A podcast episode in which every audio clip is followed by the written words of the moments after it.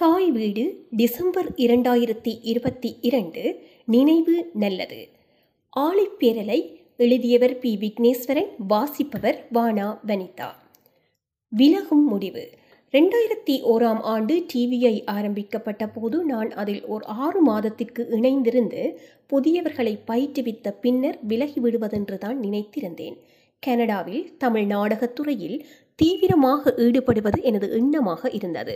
TVI ஒளிபரப்பு சேவையை ஆரம்பிப்பதற்கான ஆயத்த பணிகளில் ஈடுபட்டு கொண்டிருந்த போது டொரண்டோவில் இயங்கும் நாடக அமைப்பான மனவெளியின் ஒன்பதாவது அரங்காடலுக்காக எனது நாட்காலிகள் என்னும் மொழிபெயர்ப்பு நாடகத்திற்கான ஒத்திகைகளும் நடைபெற்று கொண்டிருந்தன. ரெண்டாயிரத்தி ஓராம் ஆண்டின் இறுதி பகுதிகளில் ஜாவிஸ் கலையகத்தில் நான் மிக மும்முரமாக தொலைக்காட்சி நிகழ்ச்சிகளை தயாரித்தல் இளைஞர்களை பயிற்றுவித்தல் போன்றவற்றில் ஈடுபட்டிருந்த வேளை எனக்கு நாடக ஒத்திகைக்கு செல்வதற்கு நேரம் கிடைக்காமையால் டிவிஐ கலையகத்திற்கே நடிகர்களை வரவழைத்து சில ஒத்திகைகளை செய்திருக்கின்றேன். நாட்காலிகள் நாடகம் உலக பிரசித்தி பெற்ற அபத்த வகை நாடக எழுத்தாளர் யூஜின் ஐனஸ்கோ அவர்களின் த சியாஸ் என்ற நாடகத்தின் மொழிபெயர்ப்பு. நான் அந்த நாடகத்தை மொழிபெயர்த்திருந்தேன். தயாரிப்பதற்கும் நடிப்பதற்கும் மிகவும் கடினமான நாடகம். பல மாதங்களுக்கு தீவிரமாக ஒத்திகைகளை மேற்கொண்டால்தான் ஓரளவு வெற்றிகரமாக மேடையேற்ற முடியும். நாடக மேடையேற்றம் டிவிஐ ஆரம்பம் என்ற இரண்டு மிகவும் பொறுப்புமிக்க கடமைகளில் மிகவும் சிரமத்துடன் ஈடுபட்டேன். நாட்காலிகள் நாடகம் ரெண்டாயிரத்தி இரண்டாம் ஆண்டு மார்ச் மாதம் பதினாறாம் பதினேழாம் திகதிகளில் மார்க்கம் கலையரங்கில் மேடையேற்றப்பட்டு தீவிர நாடக ஆர்வலர்களின் வரவேற்பை பெற்றது. அதேவேளை டிவிஐயில் பணியாற்றும் இளைஞர்கள் மிக வேகமாகவே தொலைக்காட்சி நிகழ்ச்சி தயாரிப்பு பணிகளை கற்றார்கள். இரண்டுமே மிக கடினமான பணி என்றாலும் மிகவும் மகிழ்ச்சி தரும் பணிகளாக அமைந்தன. ஆறு மாதங்களுக்கு மட்டுமே டிவிஐயுடன் இணைந்திருப்பதாக எண்ணியிருந்த போதிலும் டிவிஐயில் பணியாற்றியவர்கள் தாமாகவே சரியான வழியில் தம் பணிகளை செய்யும் நிலையை அடைந்து விட்டார்கள் என்று நான் முடிவு செய்வதற்கு ஒரு வருடம் ஆகிவிட்டது. இனி நான் விலகலாம் என்று தீர்மானித்ததும் முதலில் டிவிஐ பணியாளர்கள் இந்த ஒரு வருடத்தில் தொலைக்காட்சி நிகழ்ச்சி தயாரிப்பு ஒரு ஊடக நிறுவனமாக டிவிஐயின் இயக்கம் என்பன பற்றி என்னவெல்லாம் கற்றுக்கொண்டார்கள் என்பதை ஓர் அறிக்கையாக தயாரித்து அவர்களுக்கு வழங்கினேன். ரெண்டாயிரத்தி இரண்டாம் ஆண்டு நான் விலக முடிவெடுத்திருப்பதை டிவிஐ பணியாளர்களில் ரமேஷ் ராஜதுரையிடம் மட்டுமே தெரிவித்தேன். ஏனெனில் அப்போது டிவிஐயில் நிகழ்ச்சி தயாரிப்பை கற்றுக்கொண்டவர்களில் அதை கற்பதில் ரமேஷ் மிக தீவிரமாக இருந்தார். நான் விலகுவது அவருக்கு ஏமாற்றமாக இருக்கும் என்று கருதினேன். ஓர் உணவகத்திற்கு சென்று மதிய உணவு உண்ணும் போது நான் எனது முடிவை அவரிடம் விளக்கமாகச் சொன்னேன். ரமேஷுக்கு அது ஏமாற்றமாக இருந்தாலும் புரிந்து கொண்டார். அதன் பின்னர் டிவிஐயை இயக்குகின்ற பிரதானியான எஸ் பிரபாகரனை ஒரு நாள் இரவு டிவிஐயின் பாஸ்மோர் வீதி கலையகத்தில் சந்தித்து எனது முடிவை சொன்னபோது அவர் அண்ணா நான் உங்கள் முடிவை மதிக்கின்றேன். ஆனால் இப்போது நாங்கள் பண்பலை வானொலி ஒன்றை ஆரம்பிக்கும் முயற்சியில் ஈடுபட்டு கொண்டிருக்கின்றோம். அதற்கும் உங்கள் ஒத்துழைப்பு தேவைப்படுகின்றது. நீங்கள் இப்போது செய்வது போலே நாள்தோறும் டிவிஐயில் தயாரிக்கப்படும் நிகழ்ச்சிகளை நேரடியாக மேற்பார்வை செய்யாமல் செய்தி பிரிவை மட்டும் நேரடியாக கவனித்துக் கொள்ளுங்கள். பொது நிகழ்ச்சி பிரிவுக்கு பொறுப்பாக தமிழ் பிரியனை நியமிப்போம். நீங்கள் நிகழ்ச்சிகளின் தரத்தை மாத்திரம் கவனித்துக் கொள்ளுங்கள் என்று கேட்டுக்கொண்டார் நீண்ட நேர உரையாடலின் பின்னர் பிரபாகரனின் வேண்டுகோளை ஏற்றுக்கொண்டேன் அதன் பின்னர் தமிழ் பிரியன் டிவிஐயின் நிகழ்ச்சி தயாரிப்பு நிர்வாகத்தை ஏற்றுக்கொண்டார் நிகழ்ச்சி தயாரிப்பு மேலாளராக தமிழ் பிரியன் சகல பொது நிகழ்ச்சி தயாரிப்பு சம்பந்தமான நிர்வாகப் பணிகளை அவர் செய்வதென்றும் புதிய நிகழ்ச்சிகளை தயாரிப்பதாயின் அவற்றுக்கான பிரேரணைகளை எழுத்து மூலம் என்னிடம் சமர்ப்பித்து நிகழ்ச்சிகளின் உள்ளடக்கத்தின் தரமும் அவற்றில் பங்கு பற்றுபவர்களின் தரமும் உறுதி செய்யப்பட வேண்டும் என்றும் முடிவானது. தமிழ் பிரியன் நிர்வாக நடைமுறைகளை பின்பற்றுவதில் மிகுந்த ஒழுக்கத்தை கடைபிடிப்பவர் கனடாவின் முன்னணி தொழில்நுட்ப நிறுவனம் ஒன்றில் உயர் நிர்வாக பதவியில் இருப்பவர். அவருக்கு ஒரு நிறுவனம் சிறப்பாக இயங்குவதற்கு அதன் நிர்வாக பொறிமுறை சிறப்பாக இருக்க வேண்டும் என்ற உண்மை தெரியும். தனது பணியை மிகச் சிறப்பாக செய்தார். எனக்கும் பெரும் சுமை ஒன்று குறைந்தது போல் இருந்தது. டிவிஐயில் புதியவர்கள். தொடர்ந்து செய்திப் பிரிவை நேரடியாக கவனித்து கொண்டு தமிழ் பிரியன் தரும் நிகழ்ச்சிகளின் பிரேரணை கோப்புகளை பார்த்து எனது ஆலோசனைகளை வழங்கிக் கொண்டிருந்தேன். நிகழ்ச்சிகள் செய்வதற்கு புதியவர்கள் முன்வரும்போது அவர்களுக்கும் எனக்குமான நேர்காணல் ஒன்றை தமிழ் பிரியன் ஒழுங்கு செய்து அதன் மூலம் அவர்கள் நிகழ்ச்சிகள் செய்வதற்கு தகுதியானவர்களா என்ற எனது அபிப்பிராயத்தை பெற்று மேற்கொண்டு நடவடிக்கைகளை மேற்கொள்வார். அப்படியான ஒரு நேர்முகத் தெரிவின் மூலம் தெரிவானவர் வாசுகி.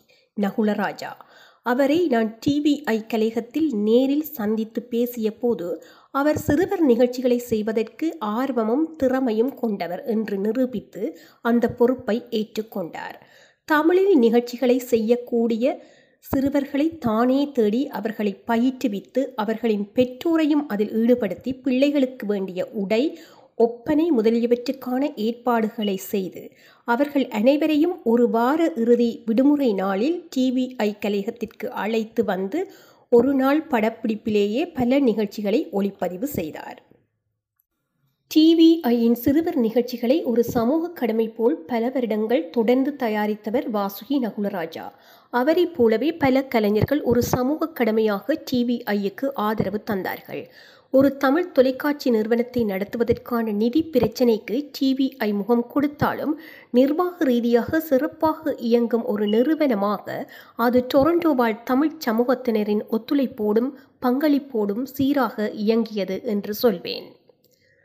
பல் கலாச்சார வானொலி சிஎம்ஆர் இவ்வாறு டிவிஐ இயங்கிக் கொண்டிருந்த நேரத்தில் இரண்டாயிரத்தி மூன்றாம் ஆண்டின் பிற்பகுதியில் கனடாவில் முதல் முதலாக ஒரு பல் கலாச்சார பண்பலை வரிசை வானொலிக்கான அனுமதி வழங்கப்பட இருப்பதை அறிந்த டிவிஐ நிர்வாகம் அதற்கான உரிமத்தை பெறுவதற்கு முயற்சி செய்ய தீர்மானித்து தீவிர நடவடிக்கையில் இறங்கியது.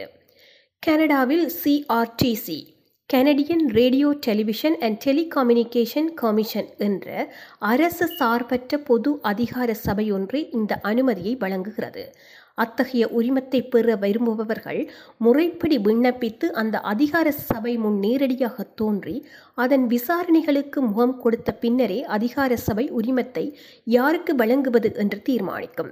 இந்த நடைமுறையை பின்பற்றி உரிமத்தை பெறுவதற்கு மிகப்பெரிய அளவில் உழைப்பும் அதிர்ஷ்டமும் வேண்டும். டிவிஐ கலையகத்தில் அதற்கான நடவடிக்கைகள் தீவிரமாக மேற்கொள்ளப்பட்டன. உரிமத்தை பெறுவதற்கு விண்ணப்பிப்பதற்கே அத்துறை சம்பந்தமான நிபுணர்கள் மற்றும் சட்ட வல்லுநர்களின் ஆலோசனைகளை பெறுதல் போன்ற நடவடிக்கைகளில் டிவிஐயின் உயர் நிர்வாகத்தில் உள்ளவர்கள் ஈடுபட சமர்ப்பிக்கப்படும் விண்ணப்பத்திற்கு ஆதரவாக சமூகத்தின் பொது அமைப்புகள் மற்றும் தனிப்பட்டவர்களின் ஆதரவு கடிதங்களை பெறுதல் போன்ற பணிகளில் பல தொண்டர்கள் ஈடுபட்டார்கள். சிஆர்டிசி அமைப்பின் முன்னே தோன்றி அவர்களது நேர்முக விசாரணைகளுக்கு பதிலளிப்பதற்கென ஒரு குழு அமைக்கப்பட்டது. அந்த குழுவில் ஸ்டான் ஆண்டனி மோகன் நடராஜா குமரன் சிவா சண்முகா பத்மினி செல்லத்துறை நீதன் ஷான் ஆகியோருடன் துறைசார் வல்லுநராக நானும் இடம்பெற்றிருந்தேன். நீதன் ஷான் டொரண்டோவில் அப்போது தீவிரமாக செயற்பட்ட தமிழ் அமைப்பான கான்ட்ரைட்டின் பிரதிநிதியாக அதிலே கலந்து கொண்டார். அந்த குழுவுக்கு நேர்முக விசாரணையில் கேட்கப்படக்கூடிய கேள்விகள் அவற்றுக்கு எவ்வாறு பதிலளிக்க வேண்டும் போன்ற விடயங்களில் பயிற்சி அளிப்பதற்காக ஒரு நிபுணர் குழுவின் உதவி பெறப்பட்டது. அந்த பயிற்சி அமர்வுகள் டிவிஐ கலையகத்தில் இடம்பெற்றன. அவற்றில் அந்த குழுவில் இடம்பெற்ற அனைவரும் கலந்து கொண்டனர்.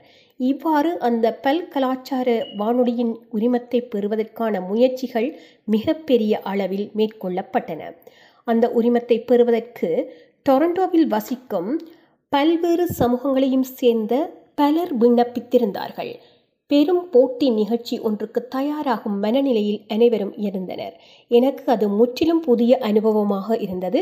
எனது ஊடகப் பயணத்தில் மீண்டும் ஒரு பெரிய முதல் முயற்சியில் பங்கு கொள்ளும் சந்தர்ப்பம் சிஆர்டிசியின் நேர்முக அமர்வுக்கு சமூகம் அளித்து பல மாதங்கள் கடந்த பின்னர் சிஎம்ஆர் வானொலிக்கான அனுமதி கிடைத்ததும் மிகுந்த மகிழ்ச்சி அடைந்தேன். ஒளிபரப்பாளர்களுக்கான பயிற்சி. உடனடியாகவே சிஎம்ஆர் வானொலியை ஆரம்பிக்கும் முயற்சிகள் மேற்கொள்ளப்பட்டன. பல கூட்டங்கள் கூட்டப்பட்டு கலந்தாலோசனைகள் மேற்கொள்ளப்பட்டன.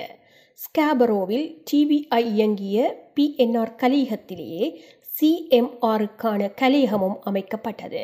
எஸ். பிரபாகரன் சிஎம்ஆரில் பணியாற்ற தெரிவாகும் ஒளிபரப்பாளர்களுக்கு ஒரு பயிற்சி பட்டறையை நடத்துமாறு என்னை கேட்டார். அதற்கிணங்க பயிற்சி நெறியொன்றை ஒழுங்கு செய்தேன். நான் எனது வானொலி நாட்களில் பெற்ற பயிற்சிகளை அடியொற்றி பயிற்சி நெறிக்கான பாடத்திட்டத்தை தயாரித்தேன். அந்த பயிற்சி நெறி ஒரு வாரத்துக்கு நடத்தப்பட்டது என்று நினைக்கின்றேன். நான் பயிற்சியாளராகவும் தமிழ் பிரியன் அந்த பயிற்சி நெறியை நிர்வகிப்பவராகவும் செயல்பட்டு மிக வெற்றிகரமாக நடத்தி முடித்தோம். நான் இலங்கை ஒலிபரப்பு கூட்டுத்தாபனத்திலும் ரூபவாகினியிலும் பல பயிற்சிகளில் கலந்து கொண்ட அனுபவத்தின் மூலம் ஒரு பயிற்சி நெறியை எவ்வாறு வடிவமைப்பது எவ்வாறு நடத்துவது போன்ற விடயங்களை கற்றிருந்தேன். கற்றவற்றை செயல்முறையில் நடைமுறைப்படுத்தும் வாய்ப்பாக எனக்கு சிஎம்ஆர் பயிற்சி நெறி அமைந்தது. இலங்கை ஒலிபரப்பு கூட்டுத்தாபனத்தில் சி வி ராஜசுந்தரம் அவர்களின் பயிற்சி வகுப்புகளில் கலந்து கொண்ட சமயங்களில் நானும் ஒரு ஒளிபரப்பு பயிற்சியாளராக பெற வேண்டும் என்ற எனது விருப்பத்தை தெரிவித்த போது எனது ஆங்கில அறிவை விருத்தி செய்தால் நானும் பயிற்சியாளராக வரலாம் என்று சி. வி. ராஜசுந்தரம் அவர்கள் கூறியதை முன்னர் குறிப்பிட்டிருந்தேன். இப்போது முழுக்க முழுக்க தமிழ் இளைஞர்களுக்கு தமிழிலேயே பயிற்சி நடத்தும் சந்தர்ப்பம் கனடாவில் கிடைத்ததை இட்டு மிகுந்த மகிழ்ச்சியடைந்தேன் எனது பயிற்சி நெறி திட்டத்தை அப்போது டொரண்டோவில் வாழ்ந்து கொண்டிருந்த சி. வி. ராஜசுந்தரம் அவர்களிடம் காண்பித்து அவரது ஆலோசனைகளையும் வழிகாட்டலையும் பெற்றுக்கொண்டேன். அந்த பயிற்சி நெறியில் பங்கு பெற்றிய அனைவரது பெயர்களும் தற்போது நினைவில் இல்லை என்றாலும் நினைவில் நிற்பவர்களின் பெயர்களை குறிப்பிடுவதாயின் உதயன் ராம்பிரசன் அஞ்சனன் மதன் ஜெய அரவிந்த் கமல் பாரதி எஸ் டி செந்தில்நாதன் பாஸ்கரன் துஷி குணரத்னம் சசிபரம் கவிதா உதயன் ஆத்மன் ரவி. ஆகியோரது பெயர்களை குறிப்பிடலாம். இவர்களில் அநேக மாணவர்கள் கனடாவில் இயங்கிக் கொண்டிருந்த பல தமிழ் வானொலிகளில் பணியாற்றிய அனுபவத்தை கொண்டிருந்தார்கள். அநேக மாணவர்கள் சி டிஆர் வானொலியில் பணியாற்றியவர்கள். ராம்பிரசன் இலங்கையில் சக்தி எஃப்எம் கனடாவில் சிடிபிசி ஆகிய வானொலிகளில் பணியாற்றிய அனுபவத்தை கொண்டிருந்தார். ஆனாலும் எமது காலத்தில் எமக்கு கிடைத்தது போன்ற முறையான பயிற்சி நெறிகளில் பங்கு பெற்றும் வாய்ப்புகள் அவர்களில் எவருக்கும் அதுவரை கிடைத்திருக்காது என்று நான் கருதுகின்றேன். இந்த பயிற்சி நெறியின் போது டொரண்டோவுக்கு வந்திருந்த இலங்கை ஒலிபரப்பு கூட்டுத்தாபன தமிழ் சேவையின் முன்னாள் இயக்குனரான பொன்மணி குலசிங்கம் அவர்களுடனான ஒரு சந்திப்பு நிகழ்ச்சியை கனடிய ஒலிபரப்பாளர்களுக்காக ஏற்பாடு செய்திருந்தேன். டொரண்டோவில் தமிழர்களால் மேற்கொள்ளப்பட்ட முக்கிய இரண்டு பெரிய ஊடக முயற்சிகளின் ஆரம்ப கர்த்தாக்களில் ஒருவராக செயற்படுவதற்கு கிடைத்த வாய்ப்பு எனது ஊடக பயணத்தில் எனக்கு கௌரவம் அளிப்பதாக அமைந்தது. எப்போதுமே ஒருவர் ஒரு துறையில் இணைந்து அத்துறையை ஆர்வத்துடன் கற்று அதிலே சிறப்புடன் பணியாற்றி பெறும் அனுபவத்தை அத்துறையில் புதிதாக இணைந்து கொள்பவர்களுடன் பகிர்ந்து கொள்ளும் போதுதான் அவரது துறைசார் அனுபவம் முழுமையடைகிறது. நான் ஒரு பழைய துறைசார் வல்லுநராக இருந்து புதியவர்களுக்கு பயிற்சி அளிப்பதோடு நின்றுவிடாமல் அவர்களுடன் இணைந்து நிகழ்ச்சிகளை தயாரித்தமை டிவிஐ தொலைக்காட்சியிலும் சிஎம்ஆர் வானொலியிலும் தொடர்ந்து பல வருடங்கள் செய்தி வாசித்தமை போன்றவை என்னை ஒளி ஒளிபரப்பு துறைகளில் உயிர்ப்புடன் வைத்திருக்க உதவின. டொரண்டோவால் இளம் ஒலி ஒளிபரப்பாளர்கள் விக்கி அண்ணா என்றும் விக்கி அங்கிள் என்றும் என்னை மரியாதையுடன் அழைப்பது வெறும் சம்பிரதாயம் அல்ல. உண்மையில் எனது துறைசார் அனுபவத்தை உணர்ந்து எனக்கு தரும் மரியாதை என்பதில் எனக்கு மனநிறைவு உண்டு. மீண்டும் தீவிர ஊடக பணி. டிபிஐயிலிருந்து ஓய்வு பெறுவது என்ற எனது முடிவை எஸ். பிரபாகரனிடம் தெரிவித்த போது அவர் என்னை முற்றுமுழுதாக விட்டு செல்ல வேண்டாம் என்று கேட்டுக்கொண்டதற்கிணங்கியமையால் நான் மீண்டும் மிக தீவிரமாக கனடாவில் ஒளியொலிபரப்பு துறைகளில் பணியாற்றும் நிலை ஏற்பட்டது. எனது ஊடக வாழ்க்கையை மீட்டி பார்க்கும் போது எனக்கு வியப்பாகவும் புதிராகவும் இருக்கும். நான் எனது கல்லூரி நாட்களில் ஊடகத்துறையை தொழிலாக கொள்வேன் என்று நினைத்திருக்கவில்லை. ஆனால் எனது வேலை தேடும் படலத்தில் ஒளிபரப்பில் இணைந்து கொண்டமை இயல்பாக நடந்த ஒன்று. இலங்கையில் ஒளி ஒளிபரப்பு துறைகளில் ஈடுபட்டு அத்துறைகளில் ஒரு கௌரவமான நிலையை பொது மக்களிடையேயும் துறை சார்ந்தவர்கள் இடையேயும் பெற்று பின்னர் அதிலிருந்து விலகி டொரண்டோவில் குடியேறிய பின்னர் இங்கும் படிப்படியாக ஒளிபரப்புத் துறையில் ஈடுபடும் சந்தர்ப்பங்களை பெற்று இறுதியில் டிவிஐ சிஎம்ஆர் எனும் இரு பெரும் தமிழ் ஊடக நிறுவனங்களின் ஆரம்ப கர்த்தாக்களில் ஒருவராக முக்கிய பொறுப்புகளை வகித்து பல இளம் ஒளியொலிபரப்பாளர்களை உருவாக்கும் நடைமுறையில் பங்கு பெற்ற முடிந்தது. இவை அனைத்துமே நான் திட்டமிடாமலேயே நடந்தவை. முதல் முதலாக இலங்கை ஒலிபரப்பு கூட்டுத்தாபனத்தில் தயாரிப்பு உதவியாளராக சேர்ந்தமை தற்செயலாக நிகழ்ந்த ஒரு நிகழ்வு. அது பற்றி ஏற்கனவே விரிவாக குறிப்பிட்டிருக்கின்றேன். அதன் பின்னர் இன்று வரை நடப்பனவற்றுக்கெல்லாம் எனது கடுமையான உழைப்பை மட்டுமே காரணமாக சொல்வேன். டொரண்டோவில் டிவிஐ சிஎம்ஆர் என்ற முக்கியமான தமிழ் ஊடகங்களில் பணியாற்றி பல இளம் ஒளியொலிபரப்பாளர்களை உருவாக்க நேர்ந்தமையை எனது தொழில் வாழ்க்கையில் கிடைத்த மிகச்சிறந்த வாய்ப்பாக கருதுகிறேன். நான் ஏற்கனவே இக்கட்டுரை தொடரில் குறிப்பிட்டது போல் இதற்கு காரணம் டொரண்டோவில் டிவிஐசிஎம்ஆர் நிறுவனங்கள் தனிப்பட்டவர்களால் அல்லாது தமிழ் சமூகத்துக்கான ஊடக நிறுவனங்களாக ஆரம்பிக்கப்பட்டமையே என்று சொல்வேன். சிஎம்ஆர் வானொலியின் உத்தியோகபூர்வ ஒலிபரப்பு இரண்டாயிரத்தி நான்காம் ஆண்டு ஆகஸ்ட் மாதம் இருபதாம் திகதி ஆரம்பித்து வைக்கப்பட்டது. ஸ்காபரோ பாஸ்மோர் வீதியில் டிவிஐ இயங்கிய பிஎன்ஆர் கலையகத்திலேயே சிஎம்ஆர்க்கான கலையகமும் அமைக்கப்பட்டிருந்தது. தமிழ் பிரியன் சிஎம்ஆர் ஆரம்பிக்கப்பட்டதும் அதன் நிகழ்ச்சி நிர்வாகத்தை கவனித்துக் கொண்டார். பாலேந்திரன் டிவிஐயின் நிகழ்ச்சி நிர்வாகத்தை கவனிப்பவராக செயற்பட்டார். நான் டிவிஐ சிஎம்ஆர் இரண்டினதும் மூத்த நிறைவேற்று தயாரிப்பாளராக புதியவர்களை தெரிவு செய்தல் செய்தி பிரிவின் செயற்பாடுகளை கவனித்தல் பொதுவாக நிகழ்ச்சிகளின் தரக்கட்டுப்பாட்டுக்கான ஆலோசனைகளை வழங்குதல் ஆகிய பணிகளை செய்தேன்.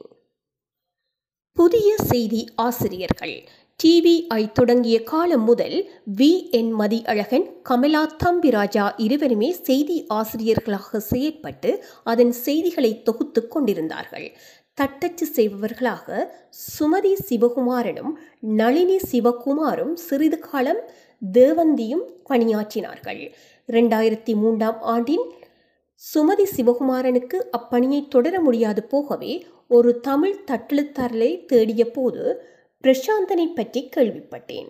அவர் உதயன் பத்திரிகைக்கு தட்டச்சு பணி செய்பவர் என்று அறிந்து உதயன் பத்திரிகை ஆசிரியர் லோகேந்திரலிங்கம் அவர்களை தொடர்பு கொண்டு பிரசாந்தனின் தொலைபேசி இலக்கத்தை பெற்று அவருடன் தொடர்பை மேற்கொண்ட போது அவர் அப்போது டொரண்டோவுக்கு வந்து தனது பெரிய தாயாரின் பராமரிப்பில் பள்ளிக்கூடம் செல்லும் மிக இள வயதினராக இருந்தார். என்னுடன் தொலைபேசியில் பேசிய அவரது பெரிய தாயார் அவர் சிறு பிள்ளை இப்போது வேலைக்கு போனால் அவரது படிப்பு குழம்பி விடுமோ? என்று பயந்தார். நான் அவர் தொடர்ந்து வேலை செய்ய வேண்டியதில்லை. அவ்வப்போது எமக்கு தேவை ஏற்பட்டால் மாலை வேளைகளில் மாத்திரமே பணியாற்ற வேண்டி வரும் என்று கூறி பிரசாந்தனை பணிக்குச் சேர்த்தேன்.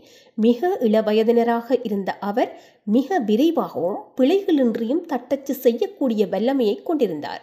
மிகவும் குறுகிய காலத்திலேயே செய்திகளை தொகுக்கக்கூடிய தனது திறமையை வெளிப்படுத்திய அவர் சிஎம்ஆர் ஆரம்பிக்கப்பட்ட பின்னர் டிவிஐ சிஎம்ஆர் ஆகியவற்றின் செய்தி தொகுப்பாளராகவும் பணியாற்றத் தொடங்கினார். அத்தோடு மட்டுமன்றி சில வருடங்களிலேயே டிவிஐயிலும் சிஎம்ஆரிலும் செய்திகளை வாசிக்க ஆரம்பித்தார். பிரசாந்தன் வயதில் சிறியவராக இருந்த போதிலும் ஒளி ஒளிபரப்புக்கேற்ற குரல் வளத்தை கொண்டிருந்தமையால் அவரது செய்தி வாசிப்பு தொழில் தரம் மிக்கதாக இருந்தது. டிவிஐயில் சில நிகழ்ச்சிகளை குறிப்பாக இசை போட்டி நிகழ்ச்சிகளை தொகுத்து வழங்கிய பிரசாந்தன் மிருதங்க வாத்தியத்தை வாசிக்க கற்றிருந்ததால் ஓரளவு இசை ஞானமுள்ளவராகவும் விளங்கினார். அது இசை போட்டி நிகழ்ச்சிகளை தொகுத்து வழங்குவதற்கான மேலதிக தகமையாக அவருக்கு இருந்தது. அவர் தனது பாடசாலை படிப்பையும் தடையின்றி தொடர்ந்து ஐடி துறையில் பட்டம் பெற்று இப்போது அத்துறையில் பணியாற்றி கொண்டிருக்கிறார். அத்துடன் சிஎம்ஆர் வானொலியில் தற்போதும் செய்தி ஆசிரியராக பணியாற்றுகிறார் என்று அறிகிறேன். இவர் ஒளிபரப்பாளர் ராம் பிரசனின் இளைய சகோதரர் என்பது குறிப்பிடத்தக்கது. சிஎம்ஆரில் பல அறிவிப்பாளர்கள் பணிக்கு அமர்த்தப்பட்டாலும் அனைவரையுமே செய்தி வாசிப்பதற்கு அனுமதிக்கவில்லை. அதற்கென பிரத்யேகமாக தெரிவு செய்து ராம் பிரசன் உதயன் ஆகியோரை மட்டுமே செய்தி வாசிப்பதற்கு அனுமதித்தோம். அத்தோடு டிவிஐயில் செய்தி வாசித்துக் கொண்டிருந்த தமிழ் பிரியனும் துஷி குணரத்னமும் நானும் சிஎம்ஆரிலும் செய்தி வாசித்தோம். தமிழ் பிரியன் இப்போதும் சிஎம்ஆரில் செய்தி வாசிக்கும் பணியை தொடர்கிறார். காலப்போக்கில் தர்ஷினி உதயராஜ் சசி நித்யன் கிருஷ்ணவேணி சோதிநாதன் அகல்யா சத்யன் ஆகியோரும் சிஎம்ஆரில் செய்தி வாசிப்பதற்கு தெரிவானார்கள். இவர்களில் அகல்யா சத்யன் டிவிஐயிலும் செய்தி வாசித்தார். நான் இங்கே குறிப்பிடுபவையெல்லாம் இரண்டாயிரத்தி பத்தாம் ஆண்டு வரை இருந்த நிலை. அதன் பின்னர் சிஎம்ஆரில் ஏற்பட்ட மாற்றங்கள் எனக்கு தெரியாது.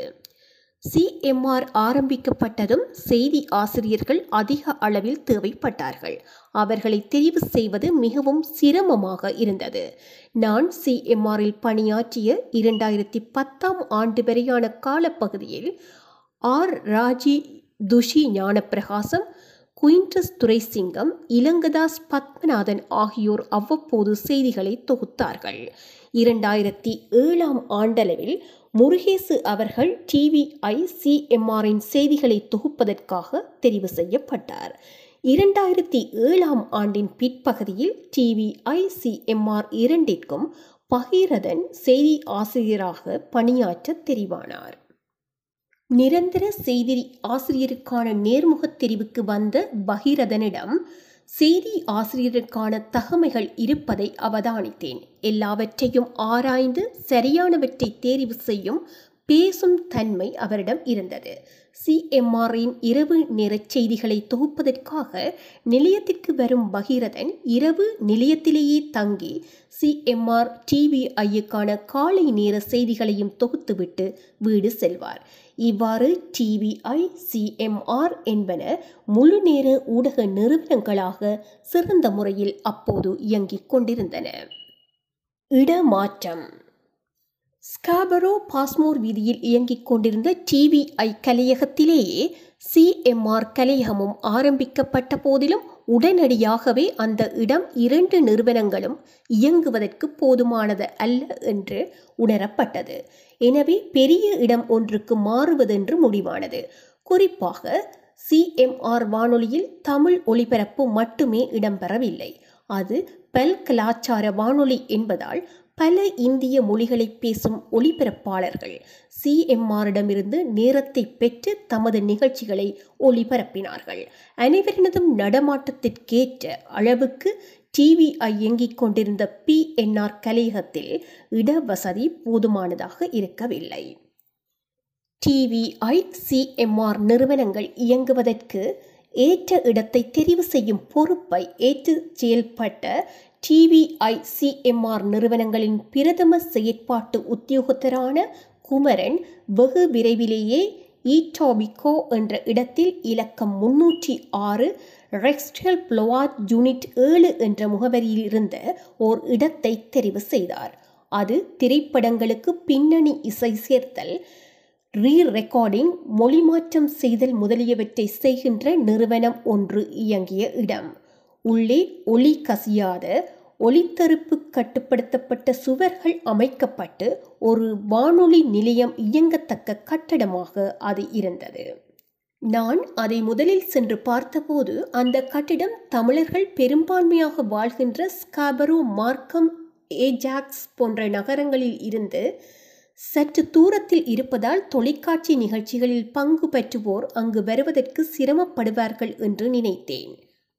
பொதுமக்கள் மட்டுமல்ல டிவிஐயில் பணியாற்றிய பலரும் ஒவ்வொரு நாளும் நீண்ட தூர பயணத்தை மேற்கொண்டு தமது பணிகளுக்கு செல்ல வேண்டி இருக்கும் என்ற கருத்தை நான் கொண்டிருந்த போதிலும் ஒளிக்கட்டுப்பாட்டை கொண்ட தலையகத்தை அமைப்பதற்கான செலவு இருக்காது என்பதாலும் சிஎம்ஆரில் பல்கலாச்சார நிகழ்ச்சிகளை செய்கின்ற இந்திய பாகிஸ்தானிய ஒளிபரப்பாளர்கள் அநேகமாக பிரம்டன் மிஸ்ஸிசாகா போன்ற நகரங்களில் வசிப்பதால் அவர்களது போக்குவரத்துக்கு அந்த இடம் வசதியாக இருக்கும் என்பதாலும் இறுதியில் அந்த இடத்தையே தெரிவு செய்வதென்று முடிவானது. முதலில் சிஎம்ஆர் வானொலியை அவ்விடத்திற்கு மாற்றுவதென்று முடிவெடுக்கப்பட்டு இரண்டாயிரத்தி நான்காம் ஆண்டின் இறுதியில் சிஎம்ஆர் வானொலி சேவைக்கான இரண்டு கலையகங்கள் அமைக்கப்பட்டு சிஎம்ஆர் அந்த கட்டிடத்திற்கு மாற்றப்பட்டு அங்கு இயங்கத் தொடங்கியது. டிவிஐயிலும் சிஎம்ஆரிலும் செய்திகள் வாசித்த நான் எனது பகல் நேர பணியை முடித்துக்கொண்டு ஸ்காபரோ டிவிஐ நிலையத்திற்கு சென்று அங்கு மாலை ஆறு முப்பது செய்திகளை ஒளிப்பதிவு செய்துவிட்டு பின்னர் சுமார் நாற்பத்தைந்து கிலோமீட்டர் தொலைவில் உள்ள சிஎம்ஆர் கலிகத்திற்கு சென்று இரவு ஒன்பது மணி செய்திகளை நேரடியாக வாசித்துவிட்டு வீடு திரும்புவதை சில மாதங்கள் வழக்கமாக கொண்டிருந்தேன். ஆழி பேரலை இரண்டாயிரத்தி நான்காம் ஆண்டு டிசம்பர் மாதம் இருபத்தி ஆறாம் திகதி காலை எட்டு மணியளவில் இந்தோனேஷியாவுக்கு அருகே கடலுக்குள் ஏற்பட்ட பூகம்பத்தால் ஆழி பேரலைகள் எழுந்து இந்த சமுத்திரத்தில் உள்ள பல நாடுகளில் பெரும் அழிவுகளை ஏற்படுத்திய செய்தி டிவிஐ கலையகத்துக்கு டிசம்பர் மாதம் இருபத்தி ஐந்தாம் திகதி இரவு பதினோரு மணியளவில் கிடைத்தது. அப்போது தீபன் ராஜசிங்கம் பணியில் இருந்தார். செய்தி கிடைத்ததும் உடனே சிஎம்ஆர் வானொலியை தொடர்பு கொண்டு அங்கு பணியாற்றிக் கொண்டிருந்த அறிவிப்பாளர் உதயனிடம் விடயத்தை தெரிவித்துவிட்டு டிவிஐ நிறுவனத்திற்கு அண்மையில் வசித்த ரமேஷ் ராஜதுரையிடம் செய்தியை தெரிவித்தார். அப்போது சுனாமி என்ற சொல் பலரும் அறிந்திராத ஒன்று. எனக்கு அந்த செய்தி தெரிவிக்கப்பட்டதுமே முதலில் கூகுளில் சுனாமி என்றால் என்ன என்பதை தேடி அது என்ன என்பதை புரிந்து கொண்டேன். இந்தோனேஷியாவில் கடற்பரப்பில் எழுந்த ஆழி பேரலைகள் இந்த சமுத்திரத்தில் உள்ள பல நாடுகளில் பேரழிவை ஏற்படுத்தியிருந்தன. இலங்கையின் கிழக்கு தென்கிழக்கு கரையோர பகுதிகளையும் தாக்கிய ஆழி பேரலைகள் பாரிய சேதத்தை உண்டாக்கியிருந்தன. அது ஒரு மிக பெரும் அனர்த்தம் என்பதை எல்லோரும் உணர்ந்து கொண்டோம். தீபன் கூறிய செய்தி கேட்டு டிவிஐ கலையகத்திற்கு சென்ற ரமேஷ் உடனடியாகவே விஞ்ஞானம் சம்பந்தமான விடயங்களில் பரந்த அறிவை கொண்டிருப்பவரும் டிவிஐ தொலைக்காட்சியில். விஞ்ஞானமும் நாமும் என்ற நிகழ்ச்சியை செய்து கொண்டிருந்தவருமான விஜய குலதுங்கத்தை நிலையத்திற்கு அழைத்து சுனாமி பற்றிய விரிவான தகவல்களை நேரடியாக ஒளிபரப்பத் தொடங்கினார். நேரம் செல்ல செல்ல சுனாமி பற்றிய தகவல்கள் வந்து கொண்டே இருந்தன. இந்தோனேஷியாவின் வட சுமத்ரா பகுதியில் உள்ள பண்டா ஆச்சே நகருக்கு அருகே இந்த சமுத்திரத்தின் அடியில் இரண்டாயிரத்தி நான்காம் ஆண்டு டிசம்பர் மாதம் இருபத்தி ஆறாம் திகதி உள்ளூர் நேரம் காலை ஏழு ஐம்பத்தி ஒன்பது அளவில் ஒன்பது தசம் ஒன்று ரிச்சர் அளவு வீரியம் கொண்ட பூகம்பம் ஏற்பட்டதன் காரணமாக எழுந்த பேரலைகள் இந்த சமுத்திரத்தில் அமைந்திருக்கும் பல நாடுகளை தாக்கின. இலங்கையும் பாரிய அளவில் பாதிக்கப்பட்டது. முதலாவது அலை இலங்கை நேரப்படி காலை எட்டு முப்பதுக்கும் எட்டு நாற்பத்தி ஐந்துக்கும் இடையில் இலங்கை கரையோரத்தை தாக்கியது. இரண்டாவது அலை காலை எட்டு ஐம்பதுக்கும் ஒன்பது பதினைந்துக்கும் இடையில் தாக்கியது. இரண்டாவதாக தாக்கிய அலை மிக பெரியது என்று தகவல்கள் கிடைத்தன. இவ்வாறு மேலதிகமான விரிவான செய்திகள் வந்து கொண்டிருக்க டிவிஐ அவற்றை உடனுக்குடன் மக்களுக்கு தெரிவித்துக் கொண்டிருந்தது. டிவிஐயின் ஒளிபரப்பு நேரடியாக இடம்பெற்றது. இருபத்தி ஐந்தாம் திகதி ஆரம்பித்த அந்த நேரடி ஒளிபரப்பு பல நாட்கள் தொடர்ந்து இடம்பெற்றது. வளமையான நிகழ்ச்சிகள் இடைநிறுத்தப்பட்டு டிவிஐயின் செய்திகளும் சுனாமி பற்றிய நேரடி ஒளிபரப்புமே நடைபெற்றன. அழிவுகள் பற்றிய செய்திகள் படங்களுடன் வரவர அவற்றை உடனுக்குடன் ஒளிபரப்பி மக்களுக்கு அங்கு நடப்பவற்றை அறிவித்துக் கொண்டிருந்தோம். டிவிஐயின் நேரடி ஒளிபரப்பின் மூலம் இலங்கையில் ஏற்பட்ட பேரழிவுகளை பார்த்த மக்கள் திரள் திரளாக டிவிஐ கலையகத்திற்கு வந்து நிவாரண நிதியை வழங்கினார்கள். சுனாமி அழிவுகள் பற்றிய செய்தி படங்களை கனடிய பிரதான ஊடகங்களும் டிவிஐயிடமிருந்து பெற்று ஒளிபரப்பின. டிவிஐ போன்ற ஒரு சக்தி வாய்ந்த ஊடகம் தமது சொந்த நாட்டை தமக்கு மிக நெருக்கமாக வைத்திருப்பதை கனடிய தமிழ் மக்களை உணர வைத்தது அந்த சம்பவம். ரெண்டாயிரத்தி நான்காம் ஆண்டு சுனாமி ஏற்படுத்திய அழிவு உலக சரித்திரத்தில் நிகழ்ந்த மிக பெரும் ஆழிப்பேரலை அழிவு என்று தகவல்கள் தெரிவிக்கின்றன. சுனாமி தாக்கிய அனைத்து நாடுகளிலும் மொத்தமாக இரண்டு லட்சத்து இருபத்தேழாயிரத்து எண்ணூற்று தொன்னூற்றெட்டு பேர் கொல்லப்பட்டதாகவும் முப்பதனாயிரத்துக்கும் மேற்பட்டவர்கள் இலங்கையில் கொல்லப்பட்டதாகவும் தகவல்கள் தெரிவிக்கின்றன. இலங்கையில் ஆழிப்பேரலை பற்றிய விவரணம்.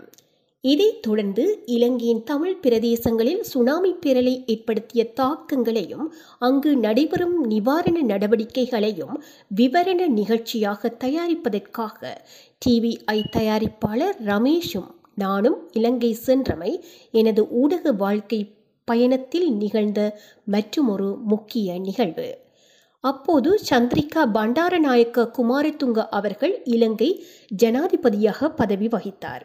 விடுதலை புலிகளின் தலைவர் வேலுப்பிள்ளை பிரபாகரன் அவர்களும் அப்போது இலங்கை பிரதமராக பதவி வகித்த ரணில் விக்ரமசிங்க அவர்களும் நோர்வே அரசாங்கத்தின் மேற்பார்வையில் கைச்சாத்திட்டு இரண்டாயிரத்தி இரண்டாம் ஆண்டு பிப்ரவரி மாதம் இருபத்தி மூன்றாம் திகதி முதல் நடைமுறைக்கு வந்த போர் நிறுத்த ஒப்பந்தம் இலங்கையில் கடைபிடிக்கப்பட்டு கொண்டிருந்தது. இரண்டாயிரத்தி நான்காம் ஆண்டு ஏப்ரல் மாதம் இரண்டாம் திகதி நடைபெற்ற பாராளுமன்ற தேர்தலில் ஐக்கிய தேசிய கட்சி தோல்வியடைந்ததால் மஹிந்த ராஜபக்ஷ அவர்கள் அப்போது பிரதமராக பதவி வகித்து கொண்டிருந்தாலும் இரண்டாயிரத்தி ஐந்தாம் ஆண்டு நாம் இலங்கைக்கு சென்ற நேரத்தில் போர் நிறுத்தம் தொடர்ந்து கடைபிடிக்கப்பட்டு நாடு அமைதியாகவே இருந்தது. நானும் ரமேஷும் இங்கு டொரண்டோவில் போலீஸ் திணைக்களம் ஊடகவியலாளர்களுக்கு வழங்கும் அடையாள அட்டையை பெற்றுக்கொண்டு கணனி கமரா சகிதம். இரண்டாயிரத்தி ஐந்தாம் ஆண்டு ஜனவரி மாத கடைசியில் இலங்கைக்கு பயணமானோம். கட்டுநாயக்கா விமான நிலையத்தை சென்றடைந்த நாம் ஏற்கனவே ஏற்பாடு செய்து வைத்திருந்த வேன் ஒன்றில் சென்று கொழும்பிலிருந்த எனது தாயாரை பார்த்துவிட்டு கிளிநொச்சிக்கு சென்றோம். அங்கு சென்ற நாம் எமக்கு கிடைத்த தகவல்களுக்கு அமைய வடபகுதிக்கு செல்லும் வெளிநாட்டு ஊடகவியலாளர்கள் தங்குவதற்கான நிலையத்துக்கு சென்று அங்கு தங்கினோம். விடுதலை புலிகளின் அந்த நிலையத்திற்கு தயா மாஸ்டர் பொறுப்பாக இருந்தார். நாம் அங்கு சென்ற போதும் தொடர்ந்து அங்கு தங்கியிருந்த நாட்களிலும் பல வெளிநாட்டு ஊடகவியலாளர்கள் அங்கு வந்து சென்றார்கள். நாம் கிளிநொச்சிக்கு சென்றதும் அப்போது விடுதலை புலிகளின் தொலைக்காட்சி சேவைக்கு பொறுப்பாக இருந்த சேரலாதனை தொடர்பு கொண்டு நாங்கள் சுனாமி பற்றிய விவரணம் தயாரிப்பதற்காக வந்திருக்கும் தகவல்களை சொன்னபோது அவர் எமக்கு வேண்டிய உதவிகளை செய்வதாக கூறினார். நான் பத்து நாட்கள் மட்டுமே விடுமுறை பெற்று சென்றதால் சிறிதும் தாமதிக்காது. அடுத்த நாளே படப்பிடிப்பை ஆரம்பித்தோம். சேரலாதன் தயாமாஸ்டர் ஆகியோர் ஏற்பாடு செய்து தந்த வேனில் முல்லைத்தீவுக்கு சென்றோம். அப்போது முல்லைத்தீவு பகுதி விடுதலை புலிகளின் கட்டுப்பாட்டில் இருந்ததால் அவர்களே வெளிநாட்டு ஊடகவியலாளர்களையும் தொண்டு நிறுவனங்களைச் சேர்ந்தவர்களையும் அப்பகுதிக்கு அழைத்துச் சென்றார்கள். அவ்வாறே நாமும் அழைத்துச் செல்லப்பட்டோம். நாம் சென்ற வாகனத்தில் முல்லைத்தீவு பகுதியில் உதவிப் பணிகளில் ஈடுபட்டு கொண்டிருந்த நிறுவனங்களைச் சேர்ந்தவர்களும் வந்தார்கள். முல்லைத்தீவில் சுனாமி ஏற்படுத்திய அழிவுகளையும் அப்பகுதிகளில் வெளிநாட்டு தொண்டு நிறுவனங்கள் மேற்கொள்ளும் புனர்வாழ்வு நடவடிக்கைகளையும் படமாக்கிக் கொண்டு நாம் தங்கியிருக்கும் இடத்திற்கு திரும்பி அடுத்த நாள் நாம் கொழும்பிலிருந்து வந்த வேனில் வடமராட்சி பகுதிக்கு சென்றோம். அங்கு மணற்காடு மருதங்கேணி தாளியடி ஆகிய ஊர்களுக்கு சென்று சுனாமியினால் அழிக்கப்பட்ட இடங்களை பார்த்தோம். தாளியடி கடற்கரையை அண்டிய ஊர். அங்கு கடற்கரையில் கடலிலிருந்து கால் மைல் அளவு தூரத்தில் கடலை பார்த்தபடி கட்டப்பட்டிருந்த கிறிஸ்தவ தேவாலயம் ஒன்றின் முன்பகுதி சுனாமி அலைகளால் சேதமாகி இருந்தது. முற்றாக சேதமடையாது தப்பிய ஆலயத்திற்குள்ளும் பாதிக்கப்பட்ட மக்கள் சிலர் தங்கியிருந்தார்கள். தேவாலயத்திற்கு முன்னால் மிக பரந்த கடற்கரை. கடற்கரை மணலில் உயரமான வீடு போன்று அமைக்கப்பட்ட உறுதியான காவலரனில் இலங்கை இராணுவத்தினர் காவல் கடமையில் இருந்தார்கள். வடமராட்சிக்கு செல்லும் முன் அங்கு சுனாமி ஏற்படுத்திய அழிவுகள் பற்றி விசாரித்த போது தாளையடியில் ஒரு இராணுவ முகாம் சுனாமி தாக்குதலுக்கு உள்ளானது என்று கேள்விப்பட்டிருந்தோம். நாம் தேவாலயத்தில் நின்று பார்த்த காவலரன் கடற்கரையில் இருந்ததால் சுனாமியால் தாக்கப்பட்ட இராணுவ முகாம் அதுவாக இருக்கலாம் என்று நினைத்து மதிய நேர சுடு மணலில் கால்கள் புதிய நடந்து சென்று காவலுக்கு நின்ற இராணுவத்தினரிடம் சுனாமி அழிவுகள் பற்றி கேட்டபோது அவர்கள் கடற்கரையிலேயே சற்று தொலைவில் இருந்த இராணுவ முகாமை காட்டி உங்களை அங்கு அழைத்துச் செல்கிறோம். அங்குள்ள அதிகாரிகளுடன் பேசுங்கள் என்று கூறி ஒரு காவலர் எம்மை அந்த முகாம் நோக்கி அழைத்துச் சென்றார். முகாமை நெருங்கியதும் எம்மை தூரத்தில் நிற்குமாறு கூறிவிட்டு முகாமுக்குள் சென்று ஒரு இராணுவ அதிகாரியை அழைத்து வந்தார். வந்த அந்த அதிகாரியிடம் நாம் கனடாவில் இருந்து வந்திருக்கும் ஊடகவியலாளர்கள் என்று தெரிவித்த போது தமக்கு ஊடகங்களுடன் பேசுவதற்கு அனுமதி இல்லை என்று சொல்லிவிட்டார். பின்னர் நாம் தாளையடியில் சுனாமியால் பாதிக்கப்பட்டவர்களுக்கென அமைக்கப்பட்டிருந்த முகாம் ஒன்றுக்கு சென்று அங்கு பலரை பேட்டி கண்டு ஒளிப்பதிவு செய்துவிட்டு மதியம் அவர்களுக்கென முகாமில் தயாரிக்கப்பட்ட உணவை நாமும் உண்ட பின்னர் கிளிநொச்சி திரும்பினோம். அடுத்த நாளே ஒளிப்பதிவு செய்யப்பட்ட காட்சிகளை ரமேஷ் கணனியில் ஏற்றி அவற்றை தொகுக்கும் வேலைகளை ஆரம்பித்தார். இலங்கையில் இளம் ஊடகவியலாளர்களுக்கு பயிற்சி. நாம் அடுத்த கட்ட படப்பிடிப்பை நடத்துவதற்கு கிழக்கு மாகாணத்திற்கு செல்ல திட்டமிட்டிருந்தோம். அங்கு செல்வதற்கு முன்னர் கிளிநொச்சியில் இரண்டு நாட்கள் தங்கி அங்கு தொலைக்காட்சி நிகழ்ச்சிகளில் பங்கு பெற்றும் நிகழ்ச்சிகளை தயாரிக்கும் ஊடகவியலாளர்களுக்கு ஒரு குறுகிய கால பயிற்சி பட்டறையை நடத்த வேண்டும் என்று சேரலாதன் கேட்டுக்கொண்டதற்கிணங்கி அங்குள்ள தொலைக்காட்சியில் பணிபுரியும் ஊடகவியலாளர்களுக்கு ஒரு குறுகிய கால பயிற்சி பட்டறையை நடத்தினேன். அது எனக்கு மனநிறைவு தரும் பணியாக அமைந்தது. அப்போது இலங்கை அரசாங்கத்திற்கும் விடுதலை புலிகளுக்கும் இடையே போர் நிறுத்தம் நடைமுறையில் இருந்ததால் கனடாவில் இருந்து நாம் அஞ்சுவது போல அங்கு நிலைமை மோசமாக இருக்கவில்லை. எல்லோரும் அமைதியாக தத்தமது பணிகளை செய்து கொண்டிருந்தார்கள்.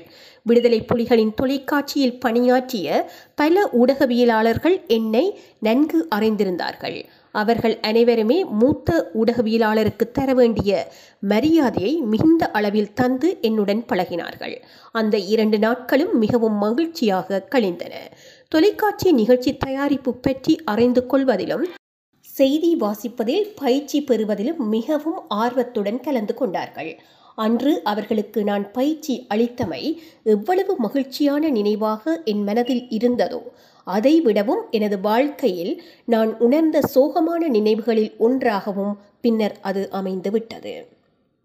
இரண்டாயிரத்தி எட்டாம் ஆண்டில் போர் நிறுத்த உடன்படிக்கை கைவிடப்பட்டு இலங்கை இராணுவத்துக்கும் விடுதலை புலிகளுக்கும் இடையேயிலான போர் உச்ச நிலையை அடைந்தபோது எனது பயிற்சி நெறியில் கலந்து கொண்ட ஊடகவியலாளர்களில் ஒருவரான சத்தியமூர்த்தி எறிகணை தாக்குதலில் சிக்குண்டு மரணமடைந்தார். அத்தோடு போரின் இறுதி நாட்களில் என்னை மட்டுமல்ல உலகையே உலுக்கிய சோக நிகழ்வாக தொலைக்காட்சி செய்தி அறிவிப்பாளரான இசைப்பிரியாவின் கொடூரமான மரணம் அமைந்தது. எமது கல்லூரி நாட்களில் படிப்பு விளையாட்டு கலைகள் என்று சகலவற்றிலும் சிறந்து விளங்கும் மாணவிகள் எப்படி துருதுரு என்று கல்லூரிகளில் ஒருவித உரிமையுடன் இயங்குவார்களோ அப்படியானவர்களில் ஒருவர் போல் நான் அளித்த செய்தி வாசிப்பவர்களுக்கான பயிற்சியின் போது மிகவும் உற்சாகமாக கலந்து கொண்ட இசை பிரியா இறுதி யுத்தத்தின் போது மிக அவலமான முறையில் உயிர் துறந்த காட்சிகள் வலைத்தளங்களில் வெளிவந்த போது அவற்றை பார்த்து கலங்காத மக்களே இல்லை என்று சொல்லலாம். செய்தி வாசிப்பு பயிற்சியில் மிகுந்த ஈடுபாட்டுடன் கலந்து கொண்ட இசைப்பிரியாவின் உற்சாகம் பிரதிபலித்த முகமும் பின்னர் அவர் அவலமாக மரணமடைந்த காட்சிகளும் திரைப்படங்களில் மாறி மாறி தொகுக்கப்பட்ட காட்சிகள் போல் அவ்வப்போது எனது மனதில் வந்து போகின்றன. அந்த பயிற்சி பட்டறை நடந்து கொண்டிருந்த நாட்களில் அங்கு தொலைக்காட்சி கலையகம் ஒன்றை அமைக்கும் பணிக்கான ஆயத்தமும் நடைபெற்று கொண்டிருந்தது. பயிற்சி அளிக்கும் என்னை கௌரவிக்க எண்ணியவர்களாக அந்த கலிகத்துக்கான அடிக்கல் நாட்டும் நிகழ்வில் நானும் ஒருவராக கலந்து கொண்டு அடிக்கல் நாட்ட வேண்டும் என்று கேட்டுக்கொண்டார்கள் நானும் மகிழ்ச்சியுடன் அந்த நிகழ்வில் கலந்து கொண்டேன். அவர்கள் ஊடகத்துறை சார்ந்த மூத்தவர்கள் மீது காட்டுகின்ற மரியாதையை என்னால் உணர முடிந்தது. கிழக்கு மாகாணத்திற்கு பயணம். பயிற்சி பட்டறையை முடித்துக்கொண்டு அடுத்த நாள் கொழும்பில் இருந்து நாம் வந்த வேனில் கிழக்கு மாகாணத்திற்கு பயணமானோம். நாம் கிழக்கு மாகாணத்திற்கு பயணமாவதற்கு முதல் நாள் இரண்டாயிரத்தி ஐந்தாம் ஆண்டு பிப்ரவரி மாதம் ஏழாம் திகதி. தமிழ் தேசிய கூட்டமைப்பின் அம்பாறை தொகுதி பாராளுமன்ற உறுப்பினர் அரிய நாயகம் சந்திரநேரு அவர்களும் விடுதலை புலிகளின் அம்பாறை மாவட்ட அரசியல் துறை பொறுப்பாளர் கௌசல்யன் அவர்களும் இனம் தெரியாதோரால் சுட்டுக் கொல்லப்பட்டார்கள். நாம் கிளிநொச்சி சென்றபோது இருந்த சுமூகமான நிலை மாறி சற்று இறுக்கம் நிலவியது. ஆனால் நாம் சென்ற பணியை நிறைவேற்ற வேண்டும் என்பதற்காக கிழக்கு மாகாணத்திற்கான பயணத்தை மேற்கொண்டோம். முதலில் அம்பாறை மாவட்டத்தின் எல்லை பகுதியில் உள்ள திருக்கோவிலுக்கு செல்வதே எமது திட்டமாக இருந்தது. நாம் மட்டக்களப்பை அண்மித்த போது மாலை ஆறு மணியாகிவிட்டது. எனவே முதலில் மட்டக்களப்புக்கு முன்னே வரும் வாழைச்சேனை சீனி தொழிற்சாலைக்கு சென்று அங்கு முகாமிட்டிருந்த கனடிய இராணுவத்தின் அனர்த்த உதவி படை பிரிவினரை சந்தித்து அவர்களது பணிகள் பற்றி கேட்டறிந்து கொள்ள தீர்மானித்து அங்கு சென்று அந்த படைப்பிரிவின் தளபதியுடன் ஒரு சிறிய நேர்காணலை ஒளிப்பதிவு செய்தோம். கடல் நீர் உட்புகுந்து விட்டதால் மாசடைந்த நீர்நிலைகளை சுத்திகரித்து அங்குள்ள மக்களுக்கு சுத்தமான குடிநீரை வழங்குவது அவர்களது பிரதான கடமையாக இருந்தது. அந்த நேர்காணலை முடித்துக்கொண்டு திருக்கோவிலுக்கு செல்ல இரவு ஒன்பது மணியாகிவிட்டது. நாம் அங்கு சென்று தங்குவதற்கு ஒருவர் ஒரு வீட்டை ஏற்பாடு செய்திருந்தார். அது யாருடைய வீடு என்பது எமக்கு அப்போது தெரியாது.